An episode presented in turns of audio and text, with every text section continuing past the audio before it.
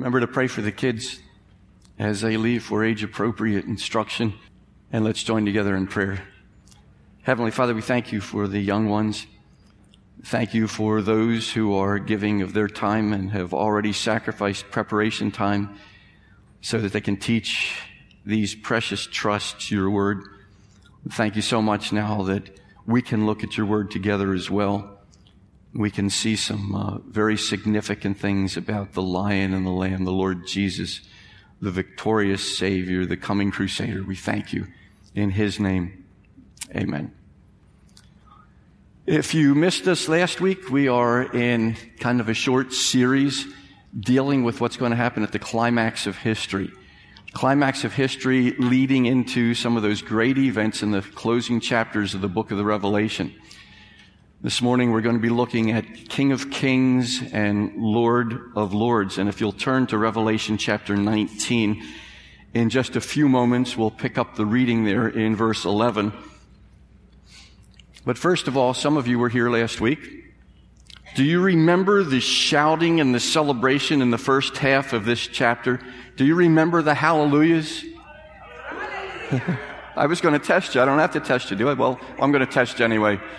One, two, three. Hallelujah. See, we're not inhibited. We're, we're growing in that. Remember why the hallelujahs were being shouted. The Lord God Almighty, the Lord God Omnipotent reigns. There was a lot worth shouting about. And one of the happenings worth shouting about in the first 10 verses was what we referred to as the marriage supper. It says super on the screen. That's just to keep you on your toes. The marriage supper of the Lamb. Key event in the second half of the chapter is also a supper. That's what we're going to take a look at today. Some of you are beginning to say, I really like this message already. Two suppers, but only one of the suppers is for us. The other one, frankly, is disgusting. One is the marriage supper of the Lamb. The other is the great supper of God. Is it possible that they're describing the same meal because it's the same chapter and it looks pretty close, but no, it's not the same meal at all. Not even close. This, what we're about to read, is going to give us a second extreme of dining, completely different than the one we saw earlier in the chapter, the marriage supper of the Lamb. The wedding supper of the Lamb refers back in verse 9 to the great celebration of the union between the Lord Jesus Christ and his bride, the church. That's the finest dining imaginable. And that involves us if we're believers in the Lord Jesus Christ. On the other hand, the great supper of God that we'll see in verse 17, we haven't gotten there yet, but we'll see that in our reading in just a moment. That describes the cleanup operation of the scavengers on earth, the birds of the air gorging themselves on the flesh of the vanquished armies of the beast and the kings of the earth who dared to make war against the King of kings and Lord of lords. This is at the end of the great campaign often referred to as the Battle of Armageddon and a disturbing picture is on the screen. Those of you that can't see it, probably some are saying are fortunate. But it's based on this verse in Revelation 19:18, come gather for the great supper of God to eat the flesh of kings, the flesh of captains, the flesh of mighty men, the flesh of horses and their riders, and the flesh of all men, both free and slave, both small and great. That's what we're about to embark on. That is the second supper. That is not a supper that we want to be involved in, nor will we be. This is a supper literally for the birds. Let's read about it now together, beginning with verse 11 in Revelation 19. Remember, this is the Apostle John who's writing, and he says, Then I saw heaven opened, and behold, a white horse. And stop there for just a moment. That's the last we're going to hear of the horse, um, because what's important is not the horse. What is important is who is riding on that horse. The one sitting on it is called faithful and true, and in righteousness he judges and makes war. His eyes are like a flame of fire, and on his head are many diadems or many crowns. And he has a name written that no one knows but himself. He is clothed in a robe dipped in blood, and the name by which he is called is the Word of God. And the armies of heaven, arrayed in fine linen, white and pure, were following him on white horses. From his mouth comes a sharp sword with which to strike down the nations, and he will rule them with a rod of iron. He will tread the winepress of the fury of the wrath of God the Almighty. On his robe and on his thigh, he has a name written King of Kings and Lord of Lords. Then I saw an angel standing in the sun. And with a loud voice, he called to all the birds that fly directly overhead, Come, gather for the great supper of God to eat the flesh of kings, the flesh of captains, the flesh of mighty men, the flesh of horses and their riders, and the flesh of all men, both free and slave, both small and great. And I saw the beast, also known as the Antichrist, and the kings of the earth with their armies gathered to make war against him who was sitting on the horse and against his army. And the beast was captured and with it the false prophet who in its presence had done the signs by which he deceived those who had received the mark of the beast and those who worshiped its image. These two were thrown alive into the lake of fire that burns with sulfur. And the rest were slain by the sword that came from the mouth of him who was sitting on the horse, and all the birds were gorged with their flesh. Ezekiel tells us it took seven months to clean up that mess. The birds couldn't clean it all up. It took seven months. There could have been millions of people involved in that destruction. John MacArthur introduces this part of Revelation chapter 19 with these words that in one way are dated, but in one way will never be dated. We just need to fill in a few events that have taken place more recently. But here's what he said. A century ago, most people believed that history was progressing inexorably toward a man-made utopia. The Industrial Revolution, the march of scientific discovery, and the increasing pace of social reform seem to augur nothing but brighter days ahead. Today, however, two world wars, innumerable regional, civil, and national wars, countless acts of terrorism and senseless violence, and the nearly complete collapse of moral values make such rosy optimism seem quaintly naive. The Bible teaches that things will be wonderfully better but only after they become unimaginably worse. There is only one solution for the world's problems. The return of its true king, the Lord Jesus Christ, to establish absolute monarchy and unilateral authority in his earthly kingdom. And here he comes in our scripture today. The rider on a white horse. John saw heaven opened. It begins. And what an awesome sight that will be. Back in chapter 4, verse 1, a door was opened in heaven. That door was opened to let John in and perhaps even to let the church in if that's a picture of the rapture or the reality of the rapture. This time all of heaven is opened and there's plenty of room for the rider on the white horse and his armies to come out of heaven. I'm going to ask you to use a lot of imagination today, not because this is imaginative, but because we haven't seen anything like it before. Picture the glory and the grandeur of these events. Heaven opened. And here comes the Lord Jesus riding a white horse, and here comes his armies. And we'll hear a little bit more about his armies a little bit later on. John saw that white horse, and he saw that with a rider aboard. Incidentally, this is not the same horse and rider that is mentioned in chapter 6, verse 2. There was a rider, you may recall, those of you that have been studying with us on Sunday nights. There was a rider there. He was riding a white horse. That was the first seal judgment. That white horse and rider were Satan's counterfeit. And you'll see in the book of Revelation counterfeits all over the place. We have the Holy Trinity. They have the infernal Trinity. We've got the dragon or Satan and the Antichrist. And then there's a false prophet who is trying to do his best to exalt the Antichrist. But they're trying to mimic the Trinity. Uh, and, and unsuccessfully, but they're always counterfeits. And this was one of them in the seal judgment. We obviously have the genuine conqueror before us here. There is a big difference. The rider on this white horse has got to be the Lord Jesus himself. Don't accept a substitute. This is the return of Jesus. This is the second coming of Christ. Let me ask you a question. This is a patriotic weekend. We're thinking about things like, what is this? Apple pie. How many of you think it's apple pie? It is not. How many of you didn't put your hand up when I said you think this is apple pie because you thought I was trying to trick you? How many of you? Yeah, that's, you know me. This is not apple pie. This is zucchini mock apple pie. Isn't that awful? I remember as a little kid, we went out to eat at somebody's house. My, my whole family went, and at the end of the meal, they served mock apple pie. I took, they didn't tell us. I took one bite and I looked over at my mom and I said, What is this? Because the best part of any pie is the fruit in it. Why would anybody do mock apple pie? And particularly, why would anybody do zucchini mock apple pie?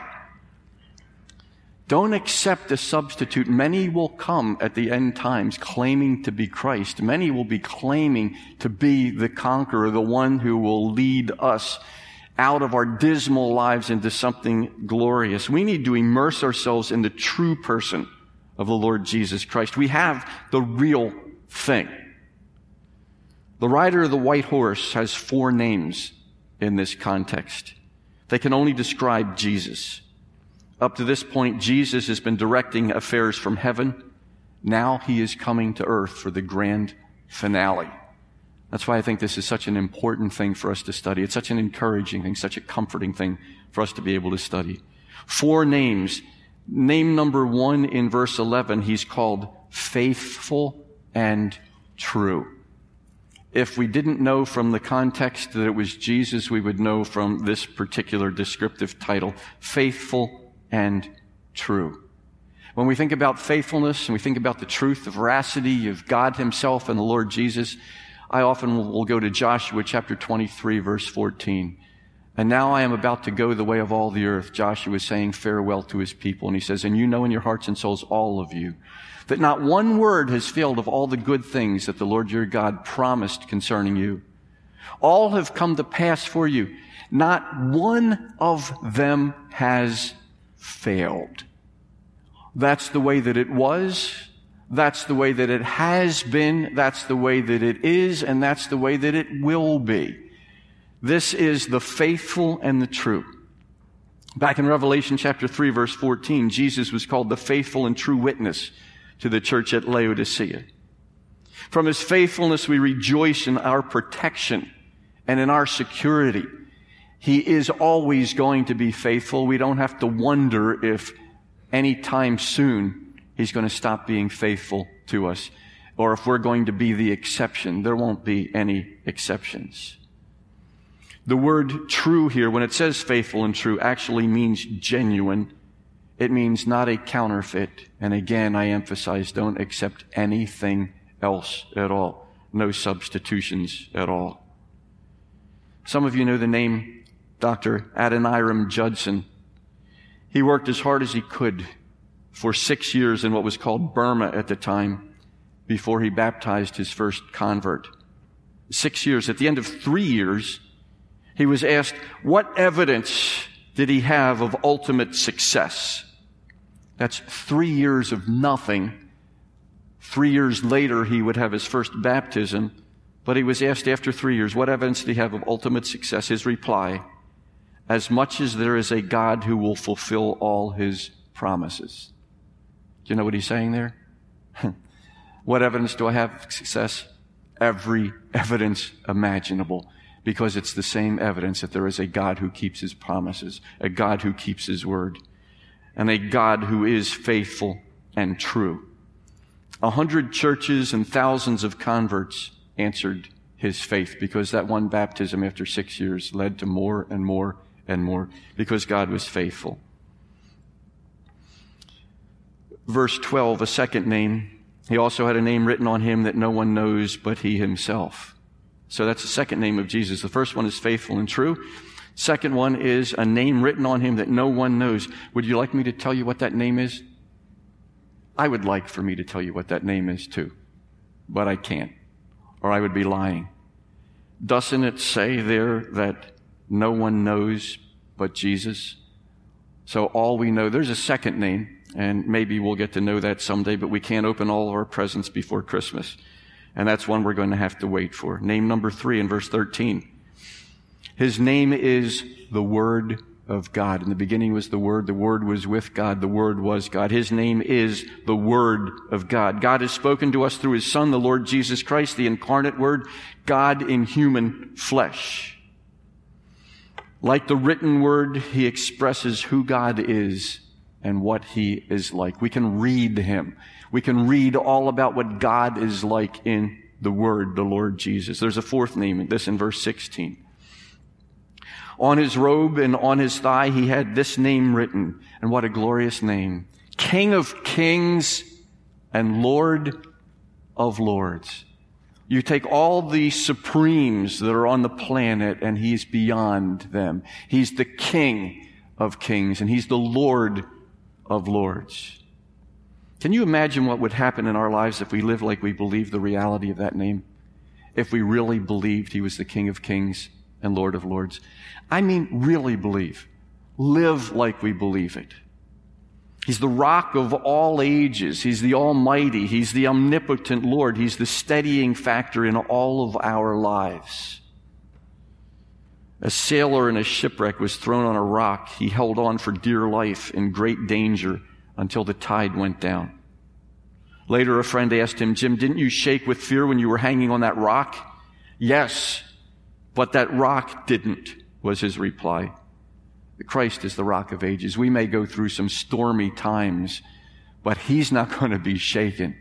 And if we're with him, then we can hang on to the right thing.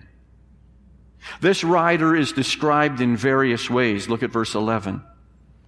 In righteousness, he judges and makes war. We've already seen that Jesus is faithful and true. We know his promises are sure.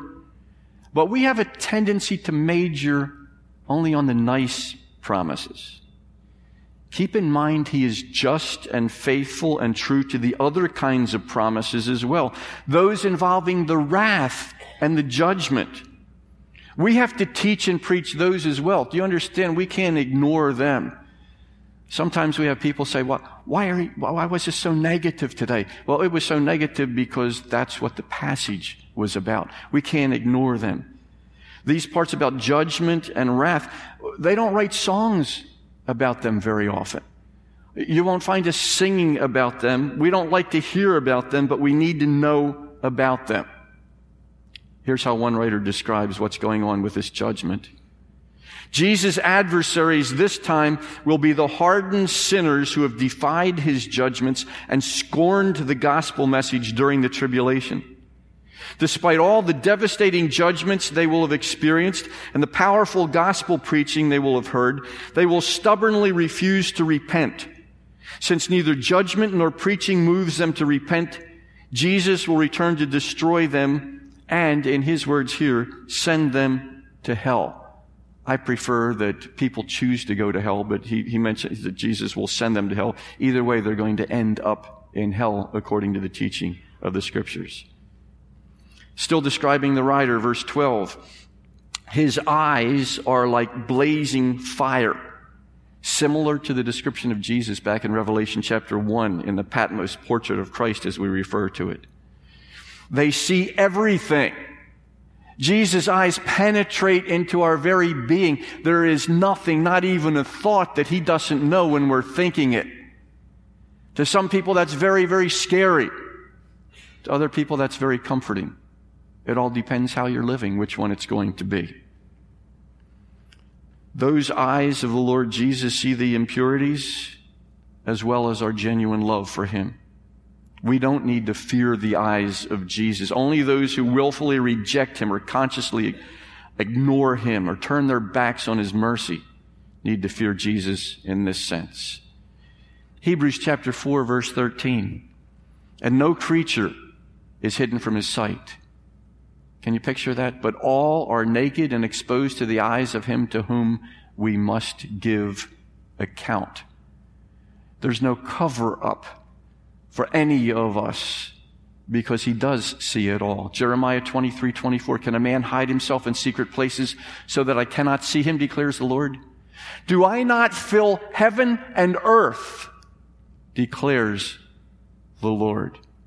And that's the point that is being made here. His eyes are like blazing fire, but in this context, that blazing fire is for the purpose of purifying and judging. Further description of the rider in verse 12. On his head are many diadems or many crowns. Hence, we can say a little later, he is the king of kings. Verse 13, further description. He is clothed in a robe dipped in blood.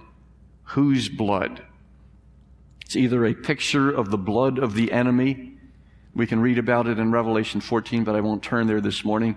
Um, we're looking back at the Battle of Armageddon. This is a a prequel to what has already taken place that we're seeing right now.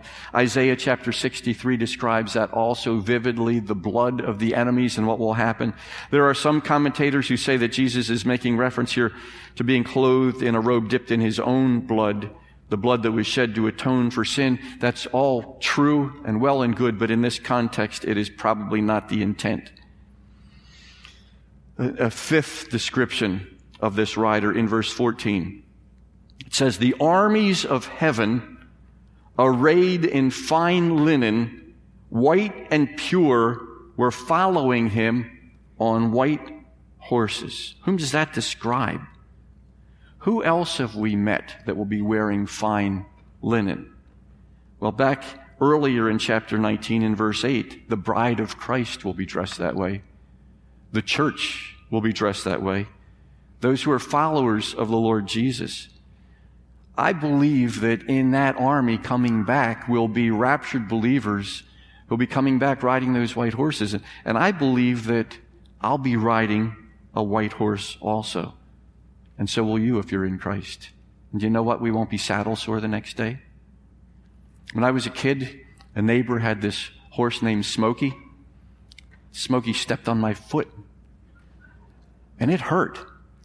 And I didn't want to ride Smokey anymore. I was just a little kid. But my wife loves to ride horses. Every time I ride a horse now, I think about Smokey. But I don't think these horses are going to step on anybody's feet. I think, I think they're going to be absolutely fantastic to be a part of that great army. And again, this is time for imagination. The heavens are opened. A rider on a white horse is coming out leading his armies. And those armies are dressed in a certain way that describes the church, the bride of Christ. Is that us? I certainly would believe that it is us riding white horses. And I'll finally be in the army. I've never been in the army. I've always admired those of you that have served the military. This will be my chance. It's an all volunteer army. God won't force anyone into his army, but for those who receive the Lord Jesus Christ will be there. But notice also, though, that it, the word is armies, it is plural. These armies will include, I believe, at least four divisions. The Old Testament saints, the tribulation martyrs, the bride of Christ, armies in four divisions and think in terms of the, the tribulation, the Old Testament saints, and uh, think in terms of us who are believers now, uh, all part of that. So the armies with the rider on the white horse, what a great army. Here's one technicality, though the armies are never going to fight. There's no record that we're even given weapons. We're going to be there, but it's going to be a single handed victory by the rider on the white horse. He has the ultimate weapon with him because in verse 15, further description of him. Out of his mouth comes a sharp sword with which to strike down the nations. The word for sword there, that sharp sword, indicates a long and unusually large sword known as a Thracian sword. That's all he needs. Out of his mouth comes that sword. Isaiah 11:4 puts it this way, but with righteousness he shall judge the poor and decide with equity for the meek of the earth, and he shall strike the earth with the rod of his mouth, And with the breath of his lips, he shall kill the wicked. It's what's coming out of his mouth. Hebrews 4:12 for the word of God is living and active, sharper than any two-edged sword, piercing to the division of soul and of spirit, of joints and of marrow, and discerning the thoughts and intentions of the heart. Do you remember in the Garden of Gethsemane when they came for Jesus? When Jesus said to them, I am He, I'm the one you're looking for, they drew back and fell to the ground. The power just from the words from the mouth of the Lord Jesus. There's a seventh description of this rider of the horse, this one in verse 15. He will rule the nations with a rod of iron. He will tread the winepress of the fury of the wrath of God the Almighty. Someone has simply explained it this way. That vivid symbol of God's wrath comes from the ancient practice of stomping on grapes as part of the winemaking process. The splattering of the grape juice pictures the pouring out of the blood of Christ's enemies. Everyone who joins the evil army at Armageddon will be killed. The rest of the world's unredeemed people will be judged and executed at the sheep and goat judgment after Christ's return, as recorded in Matthew chapter 25. All of that leads us to this very significant point in this chapter and the significant point on earth. And I'm glad that we dismissed the children. I'm glad that they're not hearing this. You might want to tell them about it in uh, maybe some different vernacular, but this is an ugly, disturbing scene. The roundup of the birds in verses 17 and 18. They didn't have any bird calls. They didn't have any bird whistles. This was a supernatural invitation to the supper of God. It came from an angel and it came before it happened. They were invited to the feast and the carrion had not yet been killed. Who does the inviting? An angel standing in the sun, possibly in the light of the sun. He cried in a loud voice, Come, gather for the great supper of God. Who is invited? This is not the wedding feast of the Lord Jesus, the marriage supper. Who's invited here? All the birds flying in midair. What do the birds represent? Pay attention here. Birds. They represent birds because they are birds. What will be served? Verse 18 the flesh of kings, the flesh of captains, the flesh of mighty men, the flesh of horses and their riders, and the flesh of all men, both free and slave, both small and great. That's what will be served. Do you realize every year millions of birds of many species migrate south from Europe to Africa? And to do that, you know where they have to fly over? They have to fly over Israel. Possibly that's where the birds are coming from but it does mention the fact that these birds that are coming to eat the flesh, these birds are going to be active and involved already. It's as if there they are and now God is going to use them. They're not specially created. They're a part of what God is doing. Now we see the, um, the picture that's an ugly picture. I showed you one earlier, the vultures. Uh, since we've moved out to Oxford, I travel a lot on Route 1, and I think maybe the county bird near where we live is the vulture. Um, because there are a lot of deer that get hit by cars and are all over Route 1. Every day you see it, and you see the vultures both on the ground tearing at the deer, flying in the air. It's an ugly, ugly scene, but picture this. We're talking about maybe millions of people involved. We're talking about this huge mess of birds that are coming. And all of that tells us the rout of the beast is about to occur and does occur. This is the beast, the Antichrist. This is the one who set himself up to be worshiped and insisted on that, and people had to carry the mark of this beast.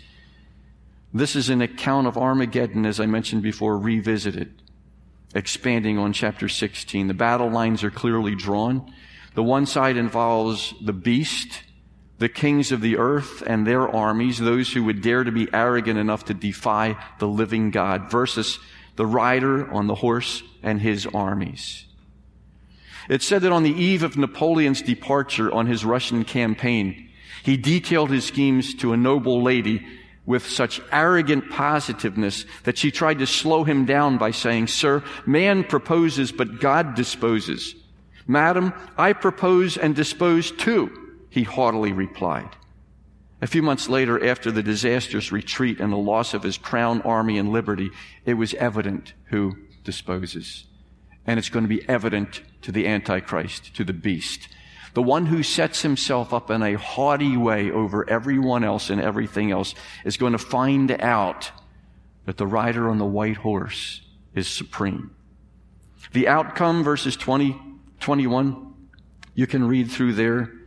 Incidentally, the beast and the false prophet will still be in the lake of fire a thousand years later when Satan is cast there. That clearly refutes the false doctrine of annihilationism. They're not annihilated. Somehow punishment will continue. Scripture says about punishment that it's going to be eternal. It warns of hell as a place where their worms shall not die and their fire shall not be quenched, a place where there will be weeping and gnashing of teeth. The smoke of their torment goes up forever and ever. They have no rest day and night. It is obviously a place to be avoided. Back to Napoleon. One of the most interesting and significant objects in the world is a simple shaft of granite that stands near the highway at a place called Wilna on the western boundary of Russia. It has two inscriptions in the Russian language. On the side that faces westward are these words. Napoleon Bonaparte passed this way in 1812 with 410,000 men. On the side facing eastward is this. Napoleon Bonaparte passed this way in 1812 with 9,000 men. It was a tough time in the Siberian wilderness. At the end of the Battle of Armageddon, there will be no survivors among antichrists in the world's armies. In comparison, Napoleon would look like a big winner. Revelation chapter 13, verse 4. I got ahead of myself. Nope, I didn't write it in. Let me, let me quote this. And they worshiped the dragon, that's Satan, for he had given his authority to the beast, the Antichrist. And they worshiped the beast saying, who is like the beast and who can fight against it? At this point in our scripture, that blasphemous question can be answered. Who is like the beast and who can fight against it? The rider on the white horse. The King of Kings and Lord of Lords has all the events on the human calendar under control. He'll once again, but this time in a very frightful way, show his superiority over the greatest accumulation of human might and muscle the world has ever known. We can trust him with these monumental events. Let me close by asking you this question. Don't you suppose we can trust him the way that he works in our lives in the little things as well? Or even the big things on the here and now, not just the cosmic, colossal events, but those things that are a part of our lives. Do you think we can trust Him with that problem that's weighing you down right now? Do you think He can handle it? Can we trust Him with terrorism? Can we trust Him with economic uncertainties? Can we trust Him with failed relationships? Can we trust Him with all of our hearts and not lean to our own understanding? Because He's not just the God of the great cosmic struggles. He's the God of the here and now and every day in our lives. Heavenly Father, thank you for a picture of the Lord Jesus, the King of kings and Lord of lords. And may each one of us understand what it means to acknowledge his lordship in our lives day by day, all the time. We thank you in Jesus' name. Amen.